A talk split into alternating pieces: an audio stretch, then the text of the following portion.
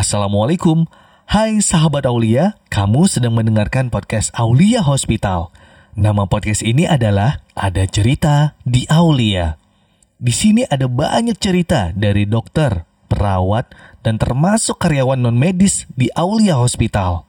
Unik, seru, dan pastinya tetap mengedukasi kamu. Jangan sampai ketinggalan di setiap episodenya. Podcast Ada Cerita di Aulia. Assalamualaikum warahmatullahi wabarakatuh. Halo sahabat Aulia, ketemu kembali bersama saya Andri Noy di podcast Ada Cerita di Aulia. Episode kali ini saya bersama dokter ganteng yang berbaju merah. Siapa lagi kalau bukan dokter Hari Barma. Halo, selamat pagi dok. Pagi Pak Noy. Wah, ini kayaknya segar sekali, ini udah mandi. Kalau kata orang sih pak, kalau pakai baju merah ini rezekinya luar biasa nih. Semangatnya juga luar biasa. Harus lebih semangat. Harus yeah. lebih semangat ya. Pagi ini kita bakal ngapain yeah. nih dok sebenarnya? Gak tahu nih Pak Noy ngundang saya buat apa. Sebenarnya kita sih bakal aja. ngomongin kerupuk kulit sih dok. Oh iya. Cocok, cocok. Cocok ya. Masa liburan sekarang cocok Pak Noy. Iya. Beda lagi Twitter tuh. Jadi sahabat Aulia pagi ini bersama dokter Hari Barma, salah satu dokter umum di Aulia Hospital. Kita bakal berbicara apa sih sebenarnya, pantengin nih dari awal sampai akhir. Sebelum itu kita kenalan dulu nih dengan dokternya. Dokter Hari Barma ini asalnya dari mana dok? Kalau saya asli Padang Pak Noy. Oh asli Sumatera Padang. Oh. Tapi besar di Pekanbaru. Oh besar di Pekanbaru. Sekolah S D, S M P, S M A saya Pekanbaru. Oke. Okay. Kuliah balik lagi ke Padang. Oke. Okay. Sekolah mm-hmm. di Pekanbaru di mananya? T K dulu, dari T K dulu dong. Saya kebetulan langsung S D, nggak T K. Oh nggak T K, ya. Kirain langsung S M A. Jadi, boleh. Saya S D nol empat satu di Jalan Taskurun. Mm-hmm. uh, SMP SMP dua puluh satu di Tampan. S M P dua puluh satu ya. Di Tampan. Oh ya, tahu tahu. Arah ke Damai Langgeng itu Pak. Iya iya benar benar. Uh, S M U saya di S M U lima. S M U lima. Wih. Ya, ini anak S M A lima rupanya cuy. Ya. Gue sering tuh ke S M A lima. Iya. Ketemu doi dulu. Oh iya. Tahun berapa gak sih dok? Kita jauh iya. sih. Kita jauh banget. S M A udah dapat. Nah untuk lanjut menjelang pendidikan iya. ini kedokteran itu di mana uh, dok? Saya ngambil di Baiturrahmah Padang. Oh Baiturrahmah Padang. Angkatan dua ribu dua. Angkatan dua ribu dua. dua ribu dua. Oke, dua ribu dua di Padang ya dok Padang. Ya? Di Padang. Universitas Baiturrahmah. Mm-mm. Lanjut lagi kemana dok? Lanjut lagi ke Aulia Hospital. Langsung ke Aulia Hospital. Luar biasa. Enggak, berarti enggak enggak. Sebelumnya saya uh, awal dinas itu di di beberapa klinik. Mm-hmm. Terus sempat masuk juga di salah satu rumah sakit swasta di mm-hmm. di Pekanbaru. Mm-hmm. Dua rumah sakit swasta. Oh, dua rumah sebelum sakit swasta. Ke rumah sakit Aulia Hospital. Oke, okay. Dari ya. tahun berapa di Aulia Hospital, dok? dua ribu lima belas. dua ribu lima belas. Luar biasa. dua ribu lima belas ya. Aulia. Kebetulan saya ikut uh, ini uh, sebelum Sebelum buka saya ikut uh, bersama teman-teman uh, untuk menyusun regulasi di hospital. Oh, di rumah sakit ini ya yeah. dok ya. Dari Benar, awal. Dari Berarti awal. Dokter tahu nih hmm. di mana tata letaknya gitu ya. Uh, dari awal gitu rumah masih, sakit ini masih, berdiri. Masih tahu. Belum lupa. Belum lupa masih, ya dok ya. Dari tanah air. Kosong? Dari, enggak, udah udah udah dibangun. Mm-hmm. Tapi itu liftnya, mm-hmm. liftnya itu masih. Pakai orang? Uh, masih ini, masih sejam. Oh sejam. Khusus jam dua belas saja itu. Oh liftnya. Khusus jam dua, jam dua belas malam dok? Jam dua belas siang. Oh jam dua belas siang. Selain jam dua belas kita naik tangga ke lantai delapan. Karena kita kantornya wow. di lantai delapan. Wow. Jadi sebelum liftnya operasional itu kita naik tangga. Jadi kalau misalnya jam siang jam makan siang itu uh-huh. telat, uh-huh. kita naik tangga turunnya. Dari lantai delapan ke lantai dasar. Ke lantai dasar iya. itu. Naik tangga. Naik tangga. Dok, boleh cerita sedikit ya? Yeah. Jadi waktu itu si Alia kan ngajakin nih. Yeah. Bang Noy, kita coba deh turun gitu pakai tangga gitu dari lantai delapan. Oke, boleh kita cobain. Yeah. Besoknya pegel nih kaki. Itu tiap hari kalau bisa. Yeah. Berarti berebut dong, Dok. Itu uh, enggak, dengan enggak. lift. Enggak.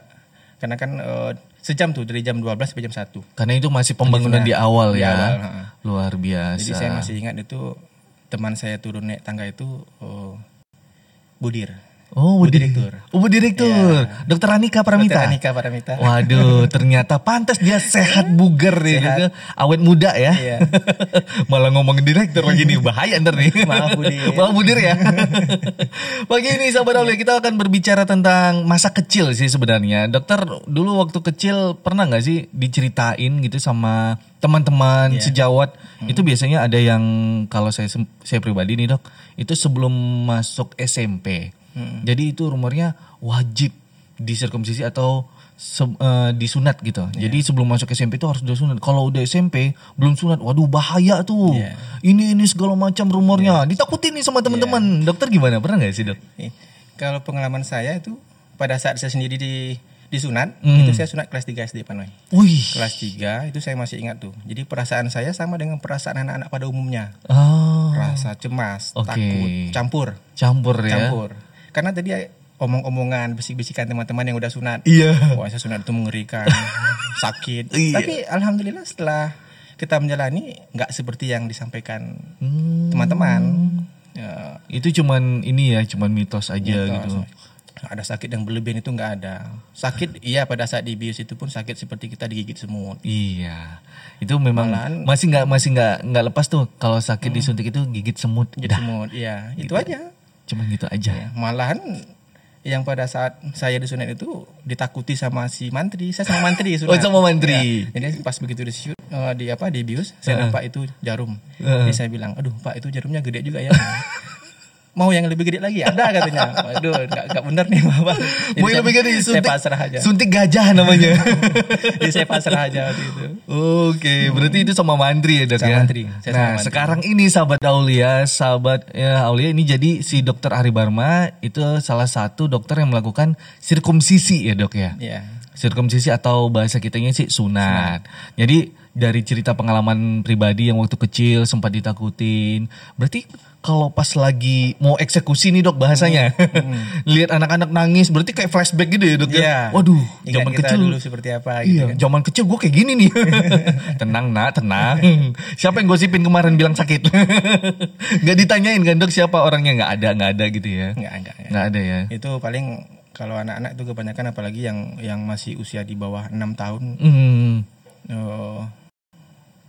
Rasa takutnya beda Pak Nen. Oh. Jadi yang ada nangis dari awal sampai akhir. Oh. Jadi kita selain sunat juga sibuk nenangin pasien. Iya iya iya hmm. iya iya iya. Ya. Tapi alhamdulillah itu enggak enggak jadi yang enggak enggak enggak, enggak jadi enggak jadi trauma enggak, gitu. gitu enggak. Oh.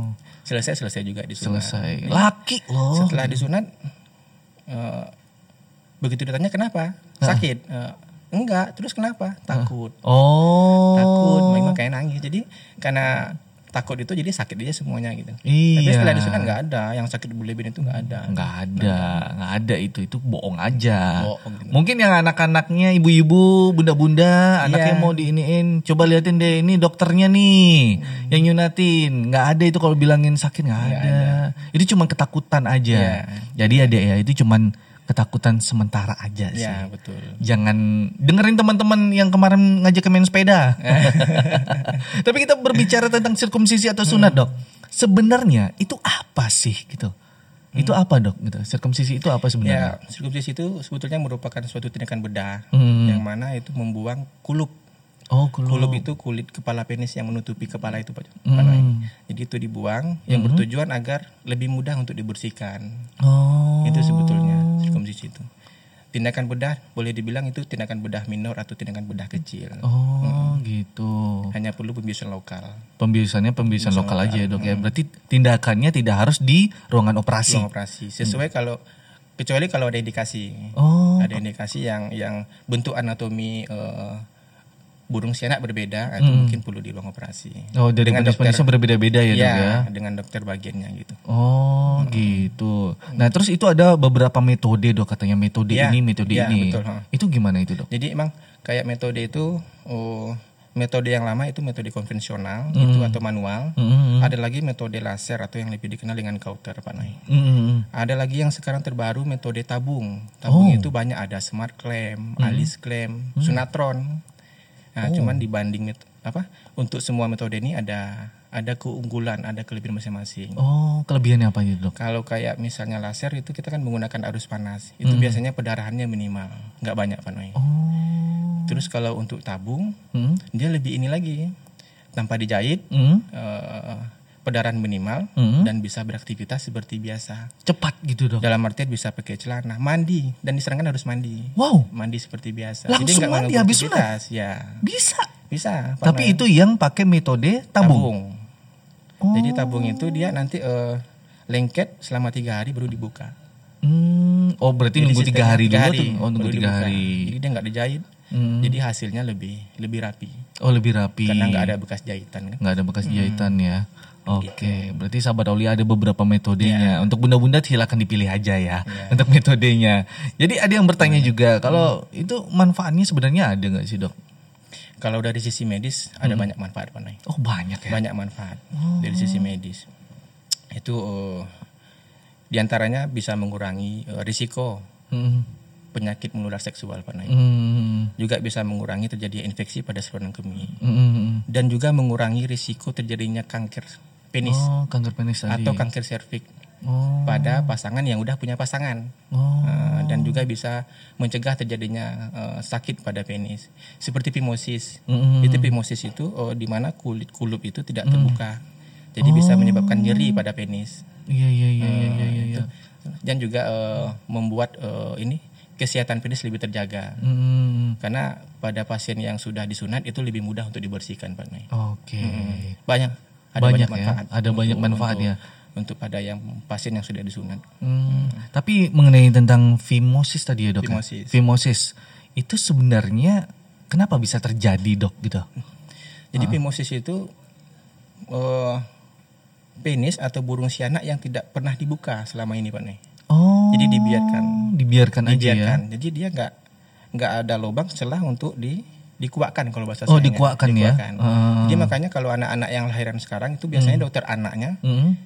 langsung langsung dikuakkan. Ya? Dikuakkan. Dibersihkan. Kayaknya Kay hmm. nyampe rumah gua kuakkan langsung deh kayaknya deh.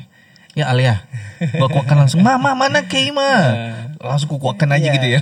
Tapi kalau misalnya itu agak kesulitan, terjadi kesulitan gitu gimana? Hmm. Bunda-bunda di rumah ya. gimana? Jadi nggak nggak nggak boleh dipaksa. Oh nggak boleh dipaksa bunda. Jadi diangsur-angsur pada saat anak mandi, nah. diangsur-angsur. Jangan kalau dipaksa dia trauma bengkak.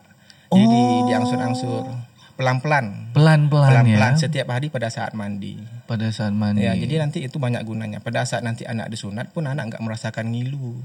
Oh, oke. Okay. Kerasa, gue tahu ngilunya kayak gimana ini. Lebih gampang untuk disunat. Iya, ini ada cewek di sini dok yang ngeliatinnya yeah. kayak gimana gitu ya. Iya. Dia kebayangin hmm. dia berusaha untuk membayangkan gitu. Iya. Oke. Okay. Ada beberapa tuh Pak nih. Ada istilah hmm. fimosis. Hmm. Atau mungkin kita pernah dengar uh, itu di sunat jin. Sunat ah iya. Ada pernah enggak Pak Noy? Pernah dengar, pernah pernah dengar, pernah dengar. Itu dari medis sebetulnya itu disebut parafimosis. Oh. Jadi parafimosis itu di mana kulit itu terbuka. Hmm. Terus enggak kembali lagi. Loh. Nah, jadi seolah-olah seperti udah sunat? Disunat. Iya, iya, iya. Nah, jadi iya. orang awam bilang itu oh, disunat jin. Sunat. Sun. Saya dulu pernah dengar itu waktu bener. kecil. Bener, sunat jin, ya. sunat jin. Dulu, wih, kok disunat jin kau tuh? Iya, kok sunat jin kau? Sebetulnya itu terbuka, jadi nggak bisa dikembalikan lagi gitu. Oh, jadi terbuka dia. Dia terbuka gitu aja nah, ya dok ya? Tapi itu kalau diberikan lama-lama bisa ini, menghambat sistem aliran darah ke penis. Oh. Jadi...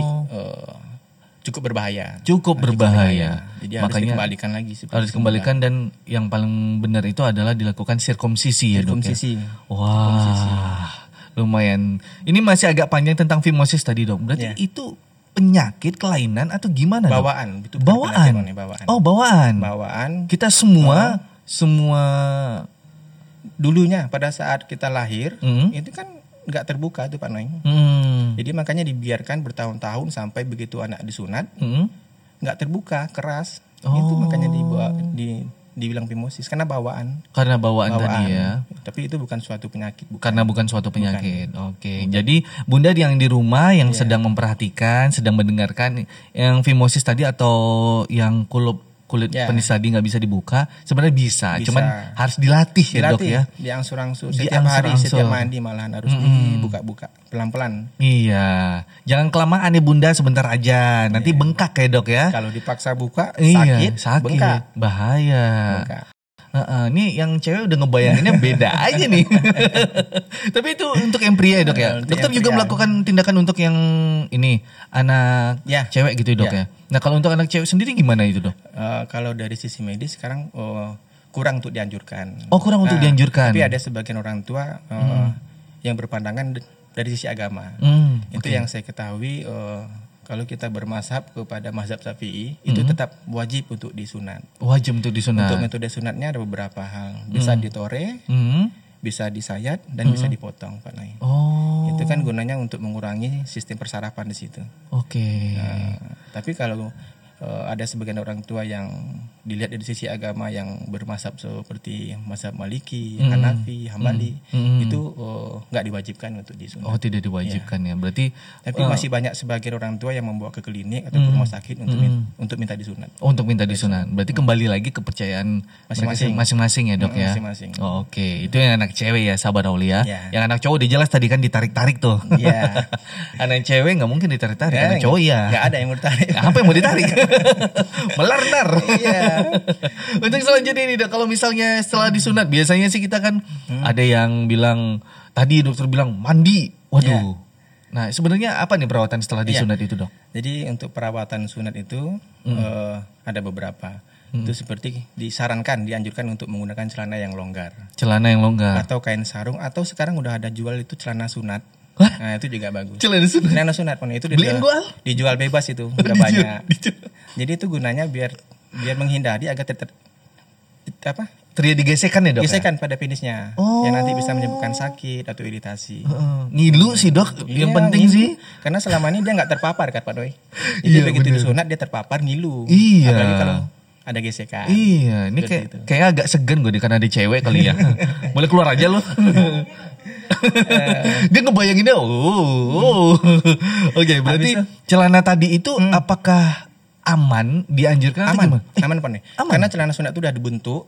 Oh, aerodinamis gitu ya, seperti tempurung. Jadi oh. nanti dia melindungi Pak Noy, oh, agar melindungi. Tidak terjadi gesekan.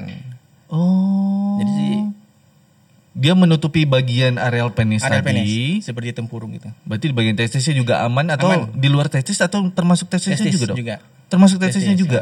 Ya. Oh, gitu. Sungkup gitu Pak Noy. Iya, iya, iya, iya, ya. Jadi disungkup dia gitu. Langsung ketutup jadi ya. Jadi enggak terjadi gesekan gitu. Oh. Aman dia. Dan ternyata dokter ini distributor celana sunat rupanya. Banyak udah dijual bebas itu. Oh, banyak dijual bebas. Di kita di rumah sakit juga ada. Oh, ada juga di, di beberapa sini? Apotek juga ada. Oh. Ada apa nih? Oh, berarti belinya bukan di toko distro-distro gitu? Enggak, enggak, enggak. Oh, bukan. Di apotek. Oh, di apotek di belinya. Kesehatan. Berarti alkes. Itu memang celana ya, Dok? Celana, ya? Bukan kolor. Alat. Oh, oh kolor. kolor. Kolor sunat. Kolor sunat. Jadi nanti dilapisi dengan dia pakai celana atau pakai kain sarung juga nggak ada masalah. Oh nggak ada, ada masalah. Aman, lebih safety Pak Noy. Oh lebih, lebih safety. Ya. Hmm. Lebih enak ternyata kayak gitu ya. Iya. Kalau dulu kan nggak ada, yang dulu kan di sarung pakai sarung ke atas iya. Gitu kan. Aku kemana-mana tuh pakai sarung. Atau pakai sungkup nasi itu. Gak pernah, gak pernah, gue gak pernah, gue gak pernah. Saya pakai sungkup nasi. Oh pakai sungkup nasi. Sempat ditawarin. Ditidurkan pakai sungkup nasi. Iya. Kain sarung. Hmm. Saya masih ingat itu dulu. Kemarin bukan sungkup nasi dong. Apa sih namanya? Bukan, bukan sungkup nasi yang gede enggak, tapi ya, ada yang kecil yang itu. Yang kecil kan? Iya, iya, iya. Ini apa sih kemarin itu? Aduh, untuk tidur bayi itu apa sih namanya? Aduh. Apa ya? Kelambu. Ya, sejenis kelambu, kelambu gitu. Iya, ya. Ya, ya, ya, ya. Kayak gitu, pakai yang kayak gitu ya, kemarin. Ya. Bisa fungsinya kan sama sebetulnya, untuk hmm. melindungi. Hmm, untuk melindungi tadi ya, ya. Biar gak ada gesekan. Biar gak ada gesekan, terus yeah. juga melindungi dari vektor-vektor lainnya ya. Iya, yeah, betul. Kebayang kemarin itu sempat kejadian kan dibuka aja kan, mm. waktu mau tidur datang mama langsung bilangin, "No, itu dipakai ditutup nanti kalau ada nyamuk kepatok gimana?" Iya. Yeah. Aduh, bahaya harus juga. Ditutup, kalau gak ditutup dia terbang gitu kan ada juga.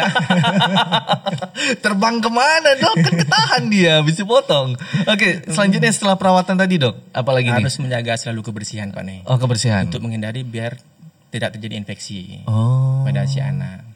Dan tentunya juga harus mengkonsumsi obat-obatan seperti analgetik, anti sakit atau hmm. antibiotik jika diperlukan. Oh, yang penting ada, ada ada obatnya setelah itu ya Dok. Ya. Itu harus diminum ya. Ya. Harus diminum. Hmm, terus juga biar apa? E, menghindari aktivitas yang berlebihan. Hmm. Tapi kalau main Mobile Legends nggak aman ya Dok? Aman. Udah dibantuin asal, ya uh, bro. Asal enggak fitness aja. Habis disunat langsung fitness ya. hmm. Oke, selanjutnya apa lagi di Dok? Ini ada yang terkhusus sebetulnya. Oh, terkhusus, terkhusus nih ya? Apa tuh? Terkhusus pada pria dewasa. Oh. Dan pria yang sudah uh, akil balik gitu Dok. Pria yang sudah berumah tangga Pak. Oh, sudah berumah tangga ya. Itu dianjurkan tidak berhubungan suami istri oh. sampai betul-betul uh, lukanya sehat. Iya, kalau lagi sakit nggak mungkin kan Dok? Itu biasanya empat sampai enam minggu. Hmm, oh, lebih lama ya? empat sampai enam minggu Pak Neng, pada orang oh, dewasa. Pada orang dewasa. Ya. Berarti ini range umurnya dewasa pun bisa ya Dok? Bisa Pak Neng. Cuman untuk penyembuhannya lebih lama dibanding pada yang si anak. Kenapa gitu Dok? kalau si anak itu malahan sekarang Pak Noy mm-hmm. itu uh, untuk anjuran W H O yeah. oh, itu Organisasi Kesehatan Dunia mm-hmm. itu menganjurkan uh, sedini mungkin anak untuk disunat. Sedini mungkin mm-hmm. Paling karena kecil umur berapa dong? Nggak ada batasan Pak Noy. Aduh. Saya ada punya teman uh, sejawat uh-huh. tiga hari tiga hari baru lahir langsung disunat. Eh cewek ya, cowok? Cowok cowok cowok Pak Noy. Oh cowok, cowok. Oke okay. Tiga hari disunat, jadi nggak ada batasan. Jadi prinsipnya lebih dini usia lebih lebih baik untuk disunat. Oh. Hasil penyembuhannya lebih cepat, lebih bagus Pak Noy. Kalau yang dibanding pada pria, ya? hmm. Kalau udah pria dewasa, kadang hasil penyembuhannya itu tadi sampai empat sampai empat sampai enam minggu. Empat sampai enam minggu, lumayan lama. Ya. Jadi jangan heran ya Al ya, ya. Kalau ngelihat gebetan lo gitu. Pakai sarung gini, habis yeah. disunat, habis yeah. disunat babang dek. Bahaya kalau dipaksakan, uh. Uh, dipaksakan juga untuk berhubungan suami istri nanti uh. bisa-bisa lepas semua. Iya, itu bahaya. Kan kalau tergantung metodenya juga harus, ya dok ya. Iya, iya. Kalau misalnya metodenya dijahit gitu, waduh. Tetap harus dijahit Pak Noy. Oh tetap harus tetap dijahit. Kalau tetap dewasa dijahit. Dianjurkan untuk yang konvensional atau yang laser. Yang laser. Kurang berarti nggak bisa pakai kayak apa sih tadi tabung gitu? Tabung. Uh-uh. Tabung itu bisa, cuman uh-uh. nanti kurang bagus Pak Noy. Karena kenapa? Pada saat tabung dilepas mm. setelah tiga hari, mm. itu kan biasanya kan kalau dewasa ini kan susah kalau dia nanti ereksi. Mm. Itu ada pelepasan kulit dalam sama kulit luar. Iya tuh dok. Iya, gue mau nanya itu, itu tadi tuh. Kalau dia ereksi gimana? Ini dewasa loh pasti, gitu. Pasti terpisah nanti itu jaringannya. Hmm. Jadi nanti dia ada uh, berupa jaringan putih hmm. yang harus dirawat. Dan itu lebih lama lagi. Lebih lama, lebih lagi. lama lagi. Berarti untuk disarankan. Berarti disarankan sedini mungkin. Sedini mungkin. Sedini mungkin. Sahabat Aulia. Buat yang cowok yang belum sunat, ayo. Yeah. Dianjurkan ya, dianjurkan ya dok ya, hmm, dianjurkan. dianjurkan. Oke tadi perawatannya tadi udah jelas ya dok ya, ya.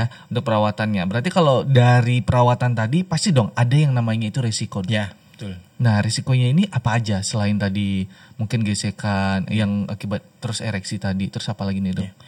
Mesti banyak manfaatnya. Tentu pasti juga ada risiko yang nama tindakan bedah Pak Noy. Hmm. Itu salah satunya yang uh, ada beberapa, nggak nggak banyak yang dijumpai itu. Terjadinya pendarahan. Oh. Itu biasanya pada pria atau pada anak yang mempunyai gangguan pembukaan darah Pak Noy. Itu hmm. biasanya banyak terjadi pendarahan. Pendarahan um, tadi ya. Makanya kalau saya biasanya itu pada saat anak disunat hmm. selalu menanyakan pada hmm. si anak atau pada orang tua. Ya, selama ya. Ini gimana ada gangguan pendarahan enggak gitu. Hmm. Gangguan seperti, pendarahan ini contohnya gimana dok? Seperti dia misalnya jatuh, ya. Lecet di kaki gitu. Hmm. Lama enggak sehatnya gitu. Oh gitu. Ada kalau kan lama ada, sehatnya berarti... Iya. Kemungkinan besar ada gangguan pendarahan gitu. Hmm. Nah, jadi di situ kita agak was-was, agak wanti-wanti. Atau memang hmm. ada uh, apa? Selama ini emang udah terdiagnosis dia emang ada gangguan gitu. Oh, gitu. Nah, itu biasanya kita konsul kita konsulkan dulu ke dokter anak hmm. sebelum dilakukan sirkumsisi. Berarti dikonsulkan dulu ya. Baru deh ya dok ya, ya. Dilakukan sirkumsisi ya. Oke. Okay. Ada juga uh, infeksi Pak Noy. Infeksi. Risikonya itu biasanya kalau kebersihannya kurang dijaga. Hmm. Itu biasanya bernanah. Oh, bernanah. Itu dari lukanya tadi atau gimana itu? Dari dok? Lukanya. Dari oh. luka yang dipotong, luka yang dijahit itu bernanah. Aduh. Itu ada beberapa dijumpai karena kebersihan kurang dijaga. Hmm. Uh, bernanah. Jadi itu agak sedikit uh, agak sedikit panjang untuk perawatannya. Oh. Hmm. Yang harus tetap, itu pada anak ya, dok ya? Pada anak-anak. Pada anak. Kalau misalnya paling lama anak-anak sembuh berapa lama, dok? Rata-rata tujuh hari. Rata-rata tujuh hari. hari. Rata-rata tujuh hari itu udah kering. Tujuh hari udah, udah kering, kering ya. Cuman oh, itu okay. bawaan sih Pak Noy. Hmm. Ada yang lima hari udah kering, ada yang satu bulan baru kering gitu. Mm-mm. Nah selanjutnya apa lagi nih dok? Yang risiko yang lainnya? Itu yang agak sering banyak dijumpai itu oh, hmm. ini kulup. Kulup itu terpotong terlalu panjang Pak Noy, atau terlalu pendek. Itu kenapa itu dok bisa terjadi sebetulnya gitu? Sebetulnya dari segi kosmetik sih yang yang yang kurang baik. Ya pada saat kita pengambilan pemotongan mm. kadang ada sebagian pemotongan itu yang nggak pas, terlalu panjang atau terlalu pendek sehingga oh. pada saat dia sembuh oh. kurang bagus dari segi kosmetik. Kosmetik ini maksudnya apa itu dok? Uh, kurang bagus untuk dilihat Pak Noy. Oh. Yang seharusnya bagus. Iya. Yeah.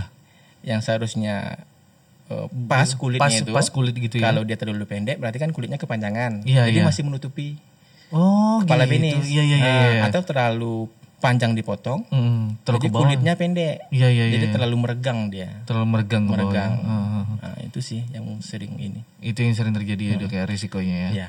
Berarti kalau gimana sih cara pencegahannya supaya nggak terjadi gitu, Dok? Ya itu balik lagi ke si dokter yang nyunat. Dokter yang nyunat. Si, ya, bagi yang nyunat. Dan itu kan juga untuk prosesnya tadi, Dok. Ah. Itu kan dokter kan ada beberapa orang ya. Mm-hmm. Uh, gue juga pernah lihat sih dokter fotonya itu. Jadi ada beberapa orang yang ditemenin gitu. Mm-hmm. Ada perawatnya. Yeah. Terus orang tuanya itu boleh ikut atau enggak? Boleh Pak Noy. Wajib atau gimana? Malahan itu mem- membantu kita. Orang tua yang oh. yang datang untuk mendampingi mm-hmm. itu bisa menenangkan pasien. Itu sangat membantu. Sangat Tapi membantu. Ada sebagian orang tua yang takut. Ah. Dok, maaf kami nggak ikut dok, kami di luar aja gitu. Karena nggak bisa ngelihat darah. Iya, nggak bisa ngelihat darah. Ada juga banyak di lapangan yang dijumpai. Ada juga bapak mendampingi silakan. Ya, didampingi. Jadi nanti karena nggak tahan lihat darah, uh. si bapak pingsan. Eh, jadi, pernah, pernah. Maaf, pernah. Jadi kita ngurusin si anak, jadi ngurusin si bapak. Bapaknya pingsan. Ada itu, ada saya jumpai ada. Aduh gimana ceritanya itu bapak ya? Gak tahan lihat darah kan? Iya iya iya. Gitu. Karena udah ada. Karena nggak terbiasa ya dok ya. ya. Jadi agak kaget ya. Iya. Oke, okay. Harusnya Pak ditanyain betul, bapak iya. mau dampingi? Siap iya. siap, yuk silakan dampingi. Iya. Kalau dampingi sangat membantu karena bisa hmm. menenangkan si anak juga. Sangat hmm. membantu orang tua harusnya bisa sih. Iya. Tapi kalau misalnya tidak terbiasa, iya. Ya. Disarankan jangan deh. Iya disarankan jangan ya. Nanti dokternya selain ngurus si anak, gak ngurusin si bapak. Bukan bapaknya mungkin, ibu-ibu pernah dok? Pernah. Pernah, pernah juga? Ya. Pernah pingsan juga? Oh enggak, yang saya jumpai si bapak. Oh si bapak? Ya. Aduh kocok banget. Biasanya yang lebih kuat itu si ibu daripada si bapak. Oh. Rata-rata kalau saya lihat. Karena lebih ibu udah biasa ibu. Melihat darah. Wih. Ya betul ya Pak ya. Iya. Udah biasa melihat darah. Udah biasa melihat darah, ya. darah ayam. Iya darah ayam. Darah ikan. Enggak maksudnya ya memang hmm. memang kuat banget ibu ya, ya dok ya. Cie yang calon ibu, cie dia calon ibu udah bentar oh, lagi ya. Nih. Alhamdulillah. eh, oh nggak jadi? Yang sama kemarin nggak jadi? Oh nggak ya, apa-apa saya sumpahi biar cepat. Nah cepat kami sumpahi biar supaya cepat nikah. Kena kali ya. Berarti dok kalau misalnya, ya, Mbak, ya. berarti kalau misalnya disarankan kembali kalau ada risiko itu disarankan kembali itu kapan gitu dok? Kapan gitu? Ya. Uh, apabila terjadi pendarahan pas yang tidak berhenti tadi, ya? Ya yang tidak berhenti itu biasanya dua kali dua puluh empat jam itu disarankan untuk datang dua kembali dua kali dua puluh empat jam dua kali dua puluh empat jam apabila terjadi pendarahan tidak berhenti setelah di sirkumsisi tadi atau disunat tadi ya dok ya, ya? Atau terjadi yang tadi hmm? infeksi oh infeksi Pernana, tadi setelah ya. Seminggu disunat infeksi disarankan hmm. untuk kembali oke okay. Dan juga itu biasanya uh, disarankan kembali apabila buang air kecilnya terganggu Pak Noy. Kayak gimana sakit itu dok? Sakit dia pada saat buang air kecil. Sakit kayak habis lepas kateter nggak dok? Uh, saya juga nggak bisa merasakan. Karena nggak pernah pakai kateter ya. ya. Mohon maaf, gue pernah. Dok, asli nggak enak, asli nggak iya, enak banget. Ya. Iya. Parah. Kalau saya selama ini mendengarkan cerita aja, cuman belum merasakan. Tapi dari cerita deh. Itu hmm. udah bisa membayangkan seperti apa sakitnya. Karena kalau keluaran keluaran pertama, cer itu enak, enak, masih enak. Pas di akhir, aduh. aduh. Aduh, aduh, karena kan agak trauma ya penis yeah. jadinya, jadi ada yeah. sedikit pendarahan sedikit sih dok. Cuman yeah. lama-lama akhirnya ya udah aman, yeah. clear gitu. Aduh, jadinya nggak perawan nih. Mudah-mudahan untuk yang kali pertama dan kali terakhir ya Pak. Iya, ya. Pertama dan terakhir ya. Kali kayaknya nggak mau lagi gak, deh. Itu gak, karena gak waktu enak. Karena waktu COVID kemarin dok. Oh iya. Jadi sempat perburukan. Oh, sempat dirawat Pak nih. Iya, sempat hmm. dirawat kemarin. Aduh, hmm. itu. Ah, panjang cerita dok, mengerikan itu. Jadi alhamdulillah sehat ya Pak. Alhamdulillah ya. Berkat dokter Surya dan teman-teman perawat lainnya di lantai empat ya. Keren. Mereka sabar sih ngadepin gue. Yeah. Meskipun gue ya agak cerewet sih dok. Tapi cerewetnya bikin mereka senyum sih, bukan yeah. cerewet yang aneh-aneh sih. Berarti kayak gitu ya dok, ada yeah. beberapa ininya, indikasi-indikasinya. Disarankan hmm. balik kembali. Pendarahan, hmm. saya ulang pendarahan. Infeksi mm-hmm. di beranak atau buang air kecilnya yang terganggu sakit oh. biasanya itu satu minggu apa maaf tiga hari setelah tiga hari buang air kecil selalu sakit gitu disarankan untuk kontrol oke okay. Itu kalau sakitnya tiga hari berturut-turut berturut-turut buang, berturut-turut buang air kecilnya ya hmm, sebaiknya balik ke ininya lagi ke balik ke dokternya hmm. langsung hubungi dokternya konsultasi. Nah buat kemarin ibu-ibu yang kemarin anaknya disirkumsisi sama dokter Hari Barma coba cek lagi deh ya kalau ada keluhan silakan kalau ada keluhan hmm. tapi jangan modus udah seminggu baru ngubungin hmm. iya ada kemarin barusan ini sunat nah kan sunat tabung nah. hari hari Hari apa? Hari Kamis. Hari bukan? Jumat kemarin oh, Pak Noy. Oh kemarin hari Jumat. Ya kemarin hmm. hari Jumat. Uh-uh. Itu sunat tabung. Hmm. Setelah buka tabung tiga hari, yeah. itu kan kuncinya dilepas. Iya. Yeah, yeah. Terus tabungnya biasanya lepas sendiri. Uh-huh. Cuma kan disarankan nggak dikasih apa-apa dulu setelah hmm. uh, setelah terlepas. Yeah. Setelah terlepas baru perawatan dikasih betadin. Oh. Jadi oleh si bapak dan si ibu itu hmm. sebelum terlepas dikasih betadin. Jadi oh. dikasih betadin kan mengeras. Benar, lengket sudah dong. Seminggu nggak terlepas. Biasanya satu ke dua puluh empat jam terlepas. Ini udah seminggu nggak terlepas. Jadi saya dihubungi, uh. saya datang ke rumah. Oh. Udah udah keras saya bilang. Jadi saya buka. Alhamdulillah terbuka. Alhamdulillah tabungnya. Terbuka ya dok ya. Tapi nggak ada jadi ma- uh, ini masalah yang berarti nggak? Nggak ada masalah ya. Berarti ya. Tapi bisa diatasi ya. Bisa diatasi. Itu sebenarnya yang mungkin miskomunikasi, miskomunikasi tadi. Yang seharusnya satu hari terbuka ini seminggu nggak terbuka. Mohon maaf ya. Iya. Mungkin bunda atau bapak yang di rumah habis sirkumsisi tadi coba diperhatikan baik-baik kalau bisa. Hmm. Kalau sempat kita kan udah pakai gadget canggih. Ya. Dicatat saja. Dicatat yeah. pesan dokternya gitu. Yeah. Jadi kan lebih enak nih. Oh. Biar gak miskomunikasi. Beda cerita kalau misalnya anaknya udah baik-baik aja tapi disuruh datang ke rumah. Yeah. Nah ini kayaknya mau ngapain nih? Mau kenalan kayaknya sama dokternya ini. Ada tujuan yang lain kayaknya. Ada tujuan lain. Mungkin mau untuk ada proyek lainnya oh, iya. dok. Untuk sunat massal gitu. Alhamdulillah. Tadi kita udah banyak hmm. bahas dokter tentang sirkumsisi. Jadi yeah. saya juga ada beberapa kumpulan pertanyaan awam nih dok. Yeah. Yang ini kayaknya pengalaman pribadi juga dari teman-teman juga sempat yeah. survei sedikit kecil-kecilan yeah. kemarin sebelum kita podcastnya dok. Oh, yeah. Ya jadi tadi ada kita ngebahas kalau habis sunat itu mandi yang pakai tabung tadi ya dok ya. Boleh dianjurkan mandi atau gimana dok? Iya. Yeah. Jadi yang udah sunat itu mm. tergantung dia sunat apa dulu gitu. Kalau dia sunat manual atau laser itu memang tidak dianjurkan. Oh. Tidak dianjurkan untuk mandi.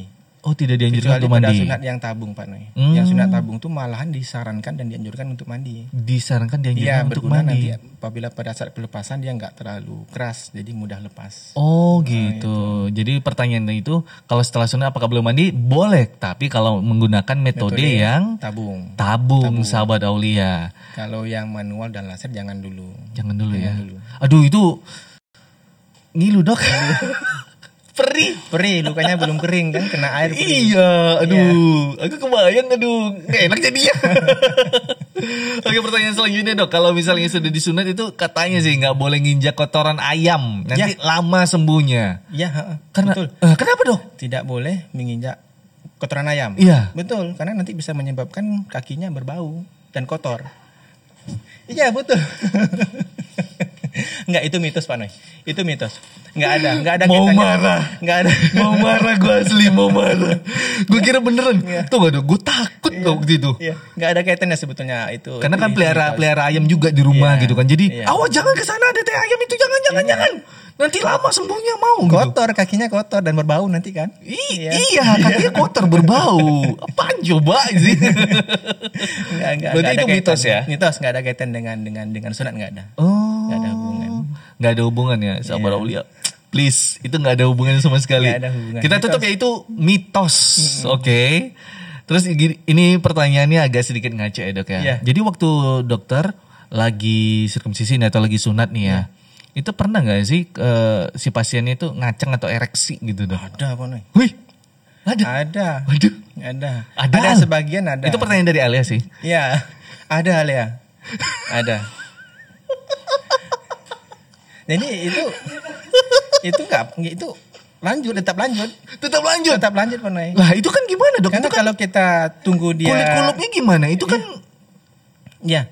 Itu tergantung teknik untuk pengambilannya. Karena kalau kita tunggu pada saat dia tidur oh, kembali, iya.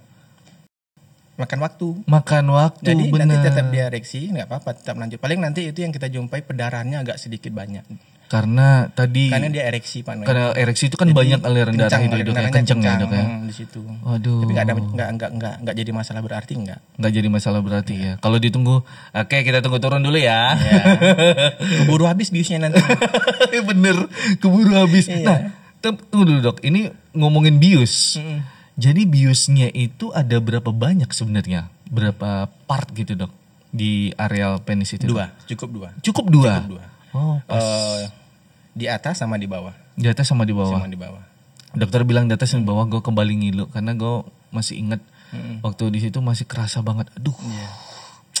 Susah dilupakan sampai sekarang, masih kerasa dokter bilang kayak gitu bahwa aduh langsung merinding cuy.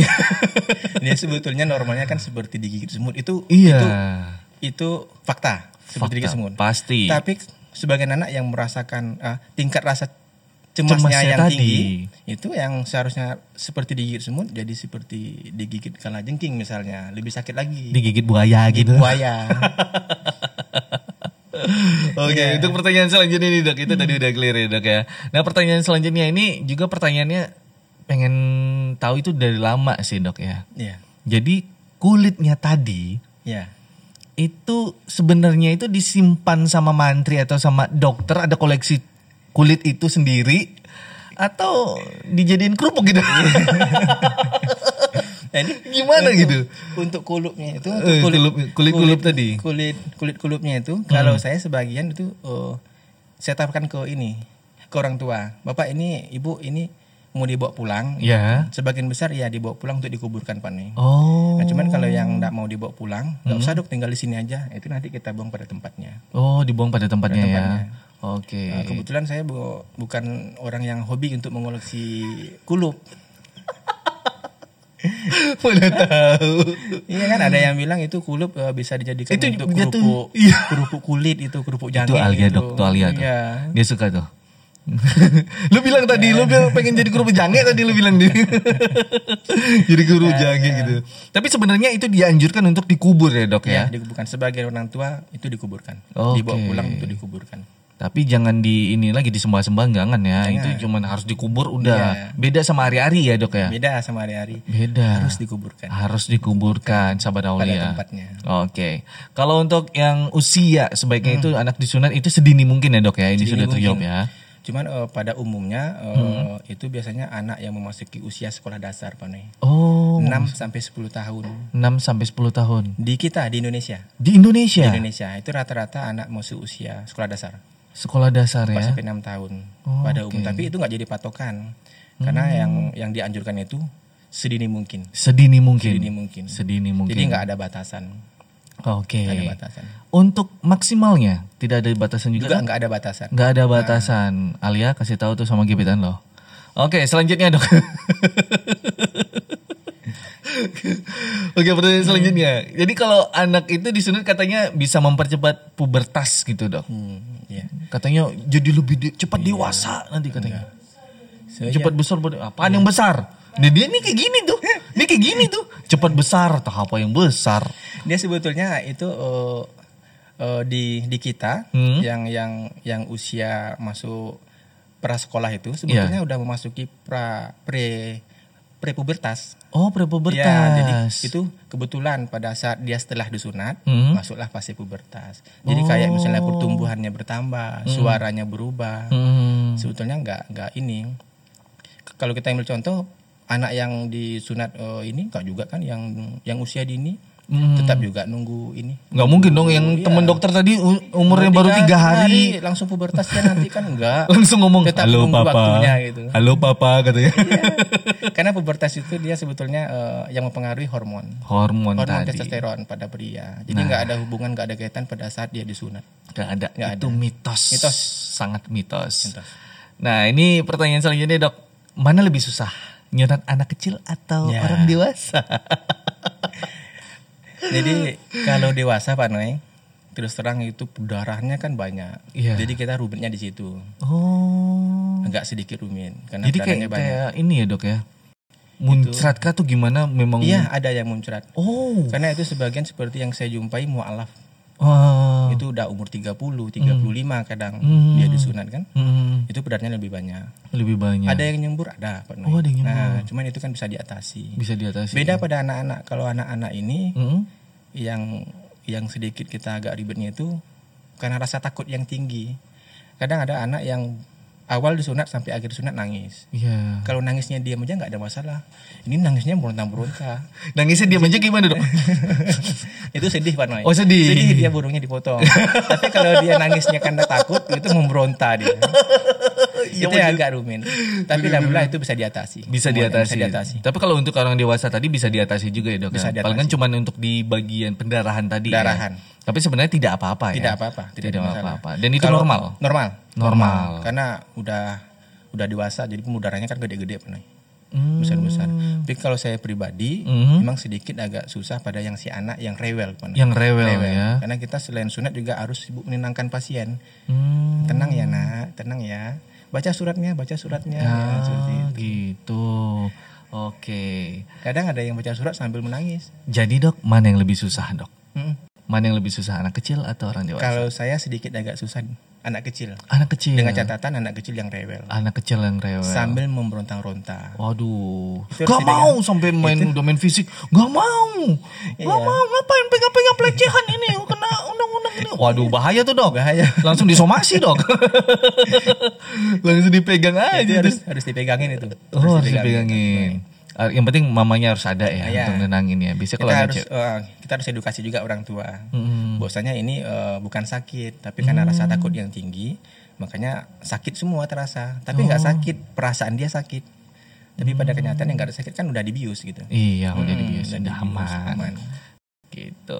Nah, selanjutnya ini, Dok, kalau misalnya nggak disunat, apakah benar-benar itu bermasalah atau sedikit ada menimbulkan masalah gitu ya, Dok, di masa depan nanti gitu. Ya, terutama di kehidupan seksnya, Dok. Iya. Benar enggak? Benar, Pak Noy. Wow. Jadi pada pasien yang tidak disunat, mm-hmm. yang bagi pria dewasa itu mm. tadi besar kemungkinan mm-hmm. dia mengenai penyakit risiko risiko yang itu tadi yang saya sampaikan di awal, penyakit menular seksual, uh. kanker serviks, oh. atau infeksi sternotomi dibanding pada pasien yang disunat. Oh. Jadi itu sangat mengganggu. Sangat mengganggu sekali, Dok, ya? Jadi ya. disarankan bagi pria dewasa hmm. yang sudah mengetahui uh, ininya harus disunat. Manfaatnya. Jadi sahabat Aulia harus hmm. dianjurkan ya, Dok, ya. Dianjurkan hmm. untuk sunat hmm. atau sirkumsisi. Ya. Karena banyak sekali manfaatnya. Banyak manfaatnya. Uh-uh. Mungkin Saya, ada yang gak terbiasa kayak kesenggol-senggol. Aduh ngilu-ngilu. Ya. Itu uh, lambat laun bakal terbiasa. Terbiasa. Kok. Bakal terbiasa. terbiasa. Saya banyak punya teman, Pak Nay. Ya. Mohon maaf seperti uh, teman yang yang yang beda keyakinan, ya. yang hmm. seperti Buddha, hmm. Kristiani. Hmm. Ada yang sunat. Ada yang sunat dengan dengan, dengan saya.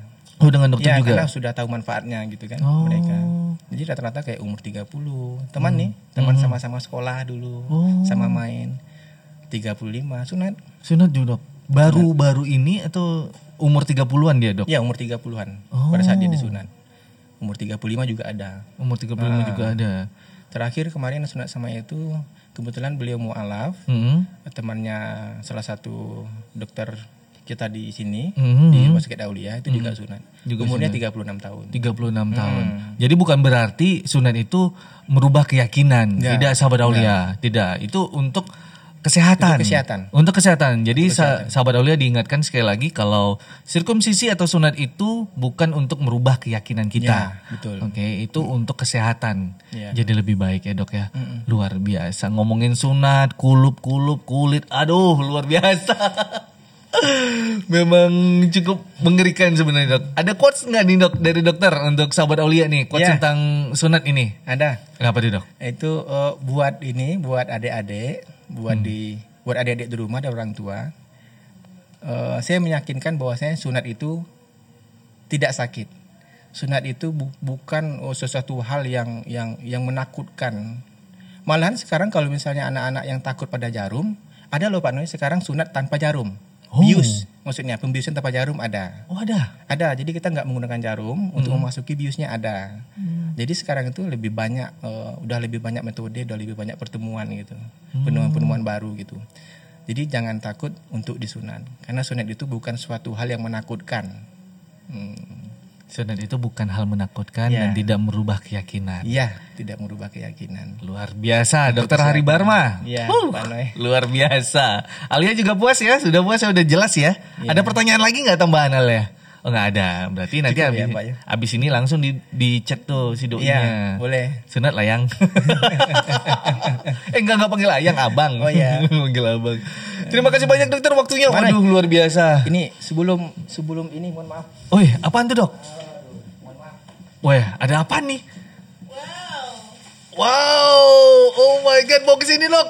Aduh. Wah. Wow.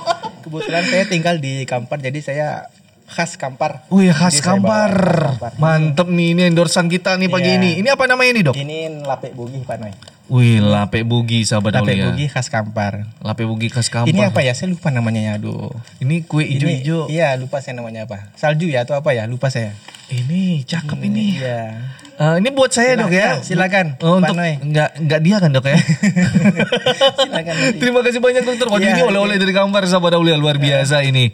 Terima kasih banyak dokter Hari Barma ya, oleh-olehnya juga. Siap, sama-sama. Terima kasih banyak untuk waktunya nih dok udah mampir ya. Ke sini. Waduh. Iya, juga makasih udah diundang ke podcastnya. Alhamdulillah. Ya. Terima kasih banyak. Semoga bermanfaat. Amin. Semoga bermanfaat untuk sahabat Aulia semuanya ya dok ya. Salam. Terima kasih banyak juga untuk sahabat Aulia yang sudah menonton podcast Ada Cerita di Aulia hari ini yang membahas tentang sirkumsisi atau sunat itu baik untuk kesehatan.